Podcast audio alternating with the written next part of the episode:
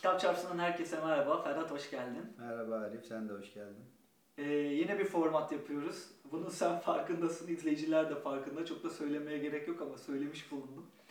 Direkt konuya gireyim. Bu sefer kısa bir şey yapmayı düşünüyoruz video olduğu için. Şimdi ben Ayşegül Devecioğlu'nun son romanını okudum. Ee, Güzel Ölümün Öyküsünü. Herkese tavsiye ettiğim güzel bir roman.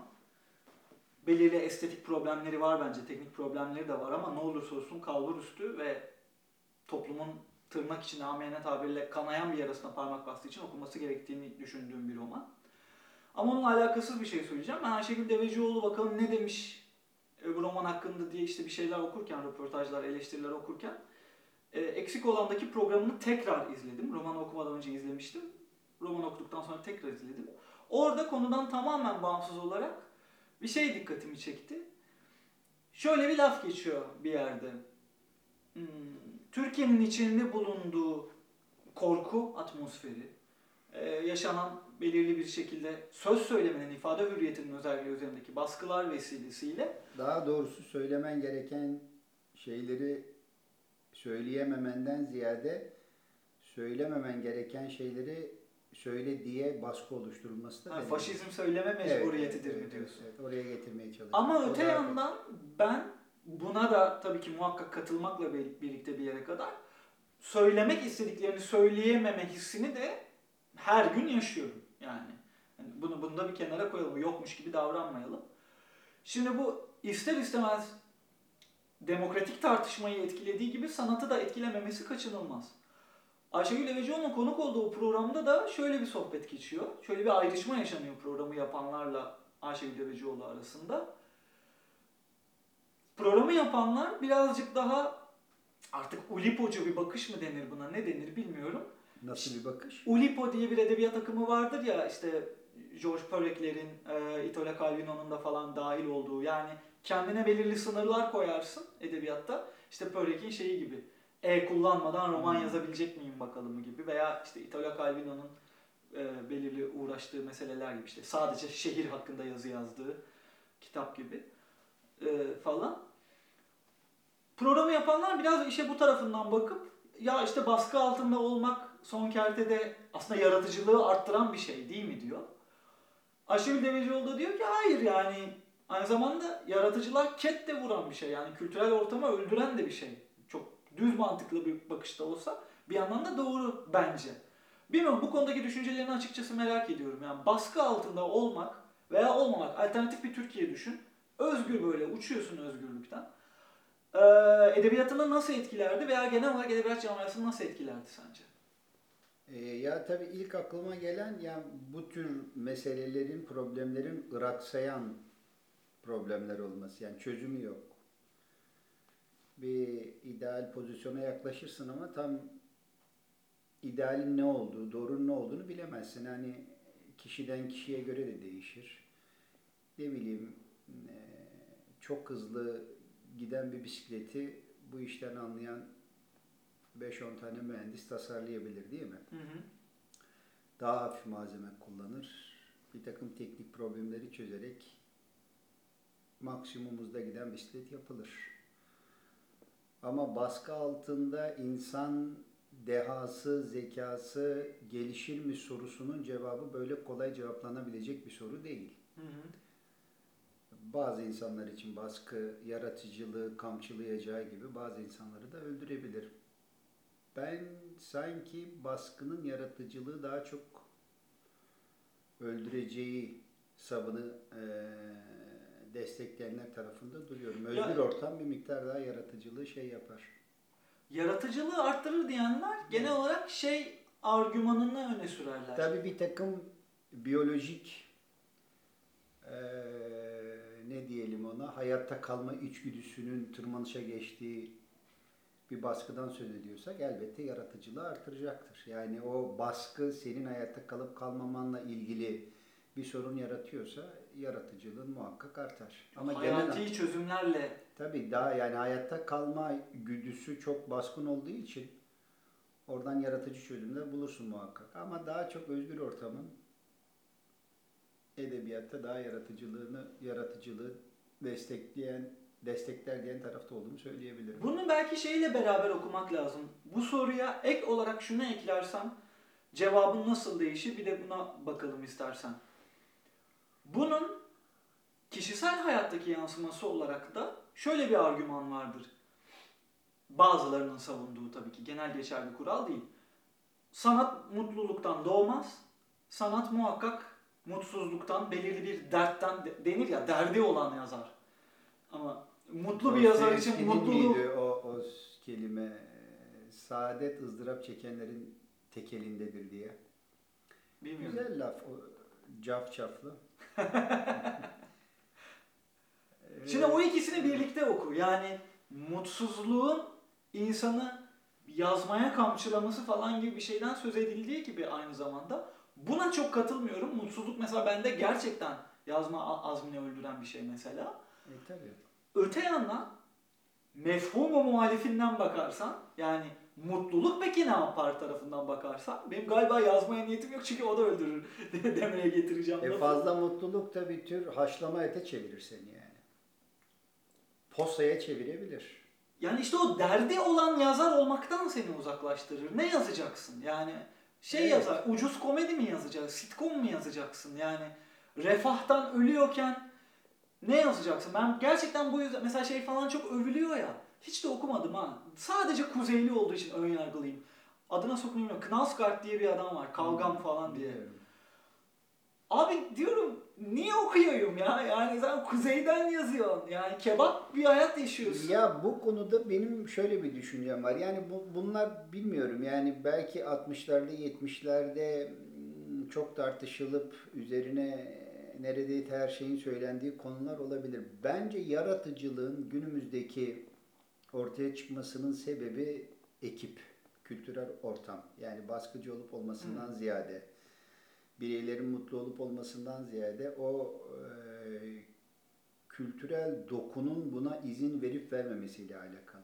Yani şunu biliyoruz. Son dönemde yapılan bir takım e, biyolojide ve fizikte yapılan deneyler, buluşlar şunu gösterdi. Yeterli miktarda komplekslik seviyesi içeren sistemler zeka üretir. Hı hı. Yani e, bir network var. İnsanın beyniyle nöron ağını düşün. Buradaki yapı kompleks hale geldikçe, Hı. yani kaotik bir kritik noktayı geçtikçe zeka üretmeye başlıyor. Hı. Dolayısıyla bunu sosyolojiye uyarlayacak olursak, bir insanın üretken olabilmesinin ilk şartı bence hemen yanı başındaki kişinin kalitesini yükseltmesiyle ilgili bir şey. Çünkü sen bir sistem oluşturmadıkça ve o sistemin elemanlarını birbirine kompleks bir takım akslarla birbirine bağlamadıkça zeka üretemezsin. Yani bireysel bir şey değil yaratıcılık. Hele günümüzde hiç değil bence. Dolayısıyla bir, kültürel bir network'ün olması gerekiyor. İki, bu kültürel network'ün de bir karmaşıklık düzeyine erişmiş olması gerekiyor. Oradan bence zeka türüyor, yaratıcılık türüyor. Bu kültürel network derken sanatçının içinde bulunduğu o ekosistemden bahsediyoruz Aynen öyle. değil mi? Aynen öyle. Yani bu sadece insanla ilgili değil. Yani yaprak da bu şekilde zeka üretiyor. Hı hı. Taş da bu şekilde zeka üretiyor. Yani bildiğimiz Bu- bütün fiziksel sistemler belirli bir karmaşıklık seviyesine ulaştıktan sonra zeka üretmeye başlıyor. Bu şeydir işte Aristo mantığında şöyle bir ifade vardır. Bütün parçaların toplamından daha fazlasıdır. Bravo, bravo. diye. Yani istisnalar olabilir. Yani tamam rakımı 3000 metre bir köyden Mehmet Terzi gibi bir tane adam çıkar. Herifin ciğer kapasitesi yüksektir, koşar falan. Ama sen iyi bir e, orta mesafe koşucusu yetiştirmek istiyorsan bunun yolu onunla ilgili bütün o altyapı çalışmalarını oluşturmak. Yani edebiyatta da böyle. Yani Türkiye'de sen hadi o kelimeyi kullanalım. Nitelikli ürünler elde etmek istiyorsan çok fazla öykünün, çok fazla romanın yazılması gerekiyor. Çok fazla eleştirinin ortada olması, çok fazla podcast'in, çok fazla YouTube videosunun, Kesinlikle. çok fazla konuşmanın, Kesinlikle. çok fazla Twitter hesabının bu konu üzerinde yorum yapması gerekiyor ki o yapı istenilen karmaşıklık seviyesine ulaşsın zeka üretmeye, yapının kendisinden bahsediyorum bak. Yani Kesinlikle. bireylerle ilgili bir şey değil. Yapı belirli bir süre sonra zeka üretmeye başlıyor. Ee, biz podcast'i yaptığımız günden bu yana benim ana derdim esasında bu. Yani öyle dolayısıyla mesela Türkiye'de eee distopik ürünler çok yok. Hı hı. Neden? Çünkü kültürel atmosfer ona izin vermiyor. Birazcık da distopyanın kendisinde yaşamanın verdiği bir sözün bittiği yer Bravo. hali de var. bra- Aynen öyle. Çok güzel bir nokta. Aslına bakarsan bütün toplumlar gibi Türkiye toplumu da e, hikayeyle kaynıyor. Mesele o hikayeleri birbirine bağlayacak, onların ortaya çıkması için uygun bir yapı oluşturmak. Hı hı. Yani bu daha evvel de konuştuk. Yani yaratıcı yazarlık atölyelerinden tut, edebiyat fakültelerinden tut, okullardan şuradan bundan veyahut da resmi olmayan alanlardaki insanların katılımından tut. O doğru yapıyı oluşturabilirsen, birbirine bağlayabilirsen, bir bütünlük oluşturabilirsen o zaman şahane eserler çıkar. Yoksa birisinin mutsuzluğuyla veyahut da birisinin baskı altında olmasıyla bireysel bir şey çıkar. Bilemem. Belki de çıkmaz senin dediğin gibi. Sendeki tesiri başkadır. Bendeki tesiri başkadır. Ama mesele yaratıcı bir eserin ortaya çıkmasının koşulu sadece edebiyatta değil. Yani o sistemin, network'ün oluşturulabilmesi. Bunu galiba hani baskının yaratıcılığını arttırmasını savunanlar, arttırdığını savunanların argümanlarından bir tanesi de şey olsa gerek diye düşünüyorum. Yani A kelimesini kullanmak yasak. Söz gelimi Türkiye'de malum şahsa malum kelimeleri kullanmak yasak. Hepimizin bildiği gibi. İşte bu E seni farklı yönde Ha, bu seni takım- yeni metaforlar bulmaya, işte dil imkanları diyoruz ya, hani herkes için söylenen şu dilin imkanları gerçekten de dilin imkanlarına mecbur kaldığın ve işte o malum şahsın adını vermeden malum şahsı kastetmenin vesaire yollarını bulduğun bir kanal açıyor. Bu anlamda yaratıcılığı arttırdığı söyleniyor herhalde. İşte buna en şey örneği de İran'dır mesela. İran sineması neden yükseliyor? Yani insanların çok tartıştığı meselelerden bir tanesi bu. Tam yükseliyor mu bilmiyorum yani. Yani İran sineması bir dönem çok izlediğim bir e, sinemaydı ama hani böyle e, olağanüstü akan böyle dev güçlü bir dalga falan var mı İran'da bilmiyorum. Yani 80 milyonluk bir nüfustan bahsediyoruz abi. Şimdi Türkiye ile kıyasla mesela. İran'dan devam edelim. Bak ben İran'a gittim. Yani Türkiye'nin iki katı yüz ölçümüne sahip 1,5 milyon kilometre kare. Aşağı yukarı nüfusları aynı 80 milyon civarında. Olağanüstü bir kültür. Temas ettiği bütün kültürleri dönüştürebiliyor. Böyle bir gücü var. Hani edebiyat alanında e, çıkarttıkları şahsiyetleri de biliyor dedik şiirde. Ayrıca iyi Fars dili yani o lirik tonlamasıyla buna destek sağlayan bir zemin de oluşturuyor. Bir işletim sistemi gibi düşünürsek e buna rağmen hani öyle çok büyük sinemacılar var mı? Ben şey istatistiki bakıyorum yani o kadar bir toplumdan 10 tane sinemacı çıkar. Sayarsın 10 tane sinemacı. E çıkar yani. Bence Baş- ezberinden sayarsın. Ama Türkiye'de sayamıyorsun. Yunanistan yanı başımızda tamam 10 milyonluk ben ben ülke. tam öyle düşünmüyorum. Ben tam öyle düşünmüyorum. Türkiye'de de var. Bunların su yüzüne çıkması belki çok şey değil. Bir ihtimal dahilinde değil ama Şimdi Türkiye hocam gibi bak. bir toplumda da nihayet başarılmış birçok özel şey var. Var başarı var. ama tırnak içinde söylüyorum dünya çapında yönetmen diye Nuri Bilge Ceylan dışında ikinci bir isim Evet, söyleyemiyoruz. evet doğru mu? tamam haklısın doğru söylüyorsun. Yani Doğru şimdi. İran'a bakıyorsun. Aşgar Ferhadi bir yer zaten artık İran sinemasından sayılmayacak derecede koptu gitti diyebiliriz. Evet. Son Ama şöyle filmde. bir şey. Şimdi İran tam da belki de nedeni bu yani İran'da e, olağanüstü yetenekli sinemacıların çıkmasının başka bir sürü parametreleri vardır. Onlar da inşaat sektöründe başarılı tipler çıkaramıyorlar diyelim. Anlatabiliyor muyum? Veyahut da işte milyonlarca alan sayarız. Şurada başarılı, burada başarısız deniyor. Yani Türkiye'nin de başarılı olduğu yer. Bu toplumsal Ama yani Türkiye'de de inşaat sektörü mutsuzluktan doğuyor diyemeyiz yani. Diyemeyiz. Sanat Söyleme- söylemeye şey. çalıştığım şey şu. Bence İran sinemacılarının Türkiye'deki sinemacılara göre bir iki adım önde olmasının sebebi İran'daki bireysel çıkışlar değildir. Orada daha makul bir sinema kültürü, atmosferi vardır muhtemelen. Bilmiyorum o dinamik nasıl çalışıyor yani İran için. Burada da başka mesela Türkiye'de Hocam aslında ama çok ciddi de bir baskı mekanizması sinema üzerinde de var. Kimin filmiydi o? This is not a film diye bir filmi var. hangi İran yönetmeni de adını hatırlayamıyorum. Şu an o yaşadığı işte yurt dışına çıkış yasağı alıyor, film çekmeme yasağı alıyor. Yani film çekme yasağı alıyor özür dilerim. Film çekme yasağı aldığı için adam This is not a film diye film çekmek zorunda kalıyor. Ama tamam şu mı? bak şu bak ben, ben bi- biraz İran sinemasının overrated olduğunu düşünüyorum yani. Hani böyle sanki Muhakkak herkese göre olmadığı çi- kesin. çıkarttığı filmler tamam mı küçük hikayeler. Nihayet e, filmi izledikten sonra insan olmaya dair bir umut ortaya çıkıyor ya. Bundan başka bir şey ürettiler mi onu da bilmiyorum yani. yani anlatabiliyor muyum? Zaten bunu da üretecek 2-3 bin yıllık bir şiir geleneği var. Yani insanın bu hayatın faniliğine dair muazzam bir müktesebat üretmiş İran. O- Sermayeden yiyor mu diyorsun? Evet. Onu söylemeye çalışıyorum. Yani İran sineması, şöyle söyleyeyim. Yalnız şu bana enteresan geliyor. Çok özür dilerim lafını unutma.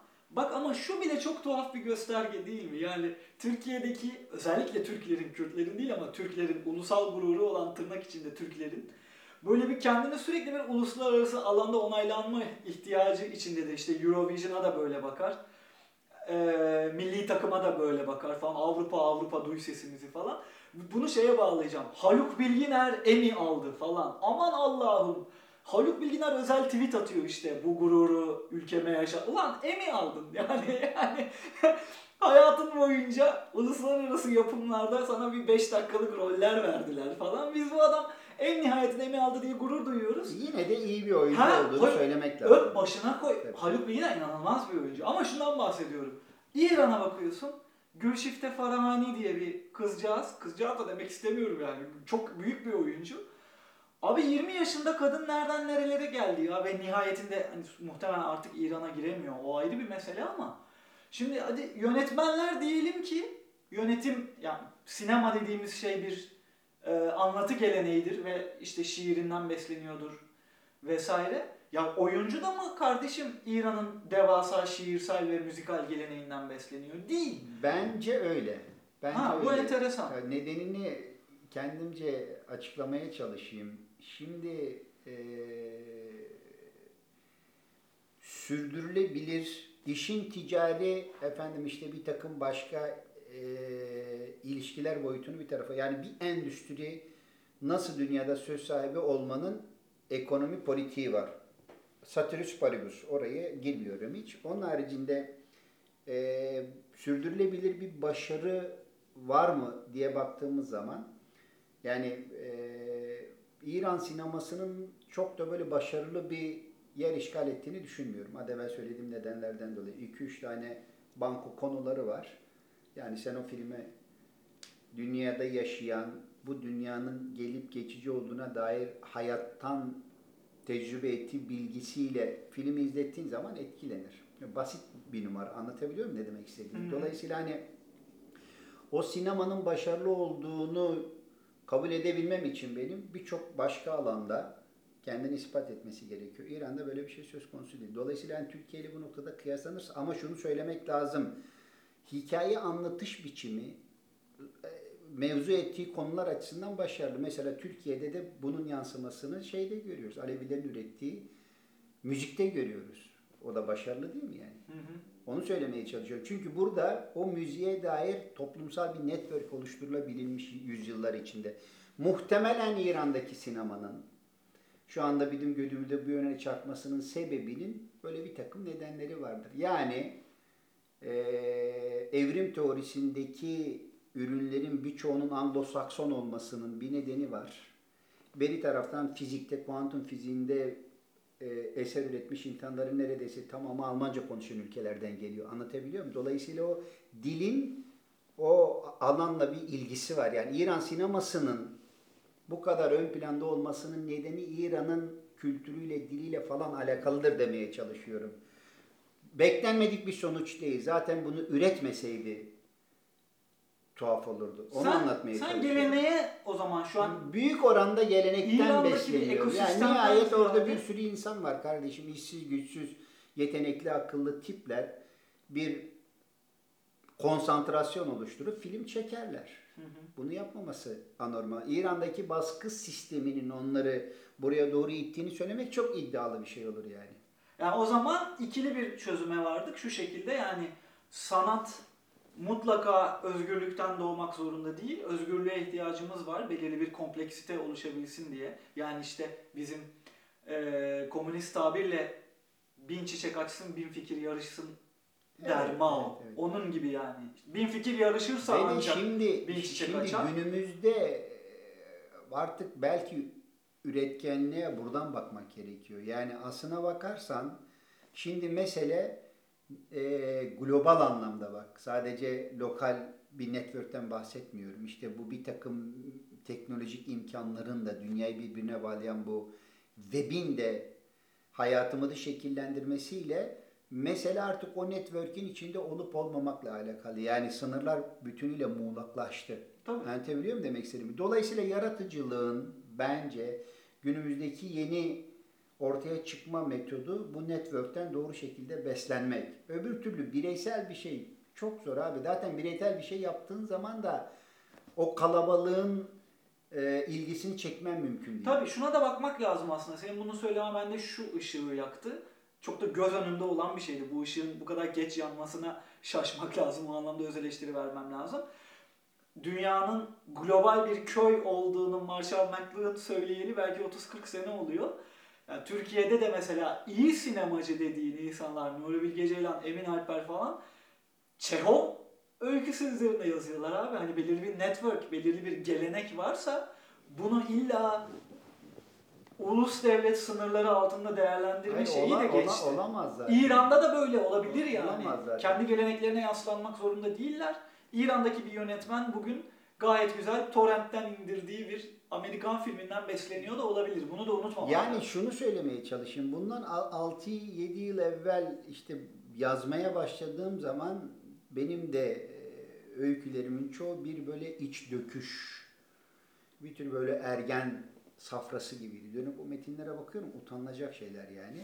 Çünkü e, bu toprağın Anadolu'nun kültüründen beslenmiş idi. Annemiz babamız belli yani nihayet nereden geldiğimiz de belli. Yani yazmayı bir tür böyle kutsal bir şey diye kodlamışım zihnime ben. Dolayısıyla kendimle ilgili o ne kadar ergen, tuhaf, saçma sapan şeyler varsa onları yazıp duruyordum. Ama son dönemde mesela Netflix'te çok dizi izlemeye başladım ben. Ya bir e, kurgu, bir edebi eser nasıl yazılır diye benim bütün fikrimi alt üst etti yani. Hani şunu söylüyorum, o belgeselleri, o dizileri izlemem benim kişisel yazarlık serüvenimi de doğrudan etkiliyor.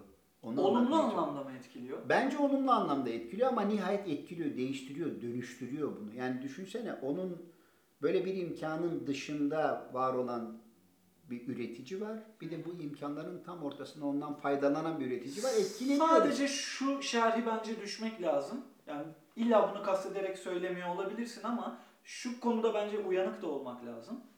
Netflix vesaire vesaire gibi platformlarda neticede bunlar çok ciddi ticari kaygılarla iş yapan mecralar olduğu için anlatı dediğin şeyin yeri gelir okuru, izleyiciyi artık hangi e, eseri tüketiyorsa, eserin formu neyse yeri gelir zorlayan şeyler olması gerekir.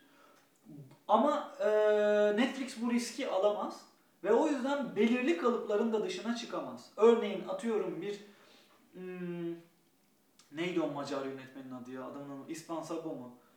Se- Yok ben söyleyeceğim şey Bel miydi? Şatan tangoyu çeken adam işte. Belatar'ı diyorsun Belatar'ı sen. Aa. Belatar da olur fark etmez. Şatan tangoyu çeken İspan Sabo'ydu galiba. Sorun değil. Yani işte zor filmler çekiyor bu insanlar ama sanat birazcık da böyle şeyler. Böyle Ama bir abi şeydir. bak tam tam da çok güzel bir şey söyledin bak. Aslında itiraz ettiğin şey sarılman gereken bir şey. Yani bak e, bu kadar uyanık olmak gerekir. Yani Netflix'in nasıl bir ticari refleksle hareket ettiğini bilmek gerekir diyorsun ya. Hı hı. Ondan sonra da Belatar örneğini veriyorsun. Hı hı. Yani Netflix var ama Belatar da var. Yani Netflix var, Ha. Noam Chomsky de var. Yani Ha. Noam Chomsky'nin aklıma geldi sen söylerken bu gösteri toplumu ile ilgili yani e, devletin vatandaşlarına izlettiği hikayenin gösterinin arka planını gösterdiği bize yazıları var. Yani Netflix belki o gösteri dünyasını gösteriyor ama hemen arkasından bir adam çıkıyor. Chomsky diyor ki dikkat edin burada bir tuzak var yani. Bak burasını Ha. da görün diyor ya o da bu ağın içinde. Onu anlatmaya Ha, çalışıyorum. muhakkak. Yani Ha, ben sadece, sadece- sadece Netflix'ten beslenmiyoruz. Beri taraftan öbür adamlara da ulaşım çok kolay. Yani Noam Tamam, Chomsky tamam, dediğin tamam. adam Diyarbakır'a getirildi yani. Tamam, sana bunu söyletmek istedim ama yani. Evet, Çünkü evet. sadece Netflix beni besliyor algısı oluşursa ben sen sadece Netflix'ten Tabii, beslenen tabii. birisin. Ama şunu söylemeye Demedim. çalışıyorum. İyi ki var yani.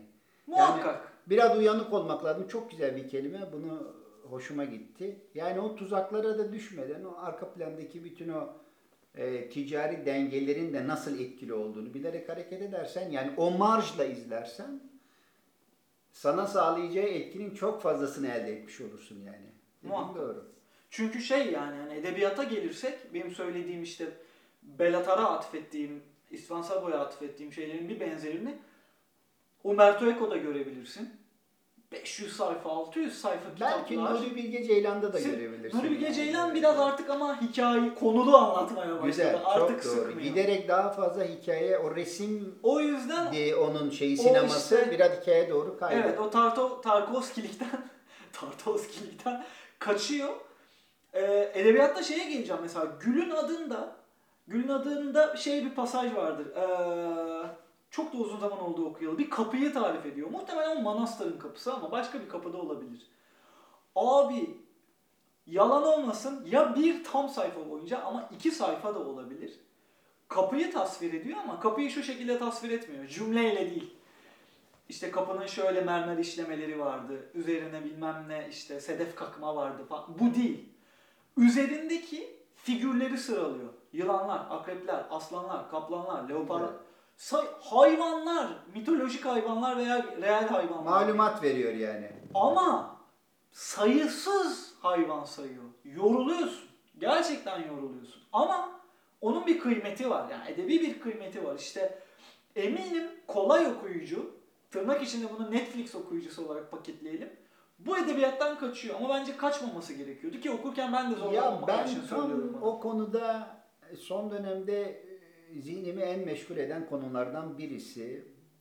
Giderek fikrimi değiştiriyorum. Yani anlatım çok kolay, yani magazinel düzeyde basit ve kolay olmalı noktasına doğru kayıyorum yani ben. Enteresan. Ya bir çocuğun anlayacağı kadar basit ifade edebiliyorsan derdini sanki gel en nihayetinde böyle o nirvana noktası öyleymiş gibi geliyor Enteresan. bana. Yani o Zamanımız- karmaşıklık az evvel e, videonun başında söylediğimiz network'ün karmaşıklığından bahsetmiyorum. Yani ifadenin karmaşıklığı doğru değilmiş gibi geliyor. Son dönemde oraya doğru kayıyorum yani.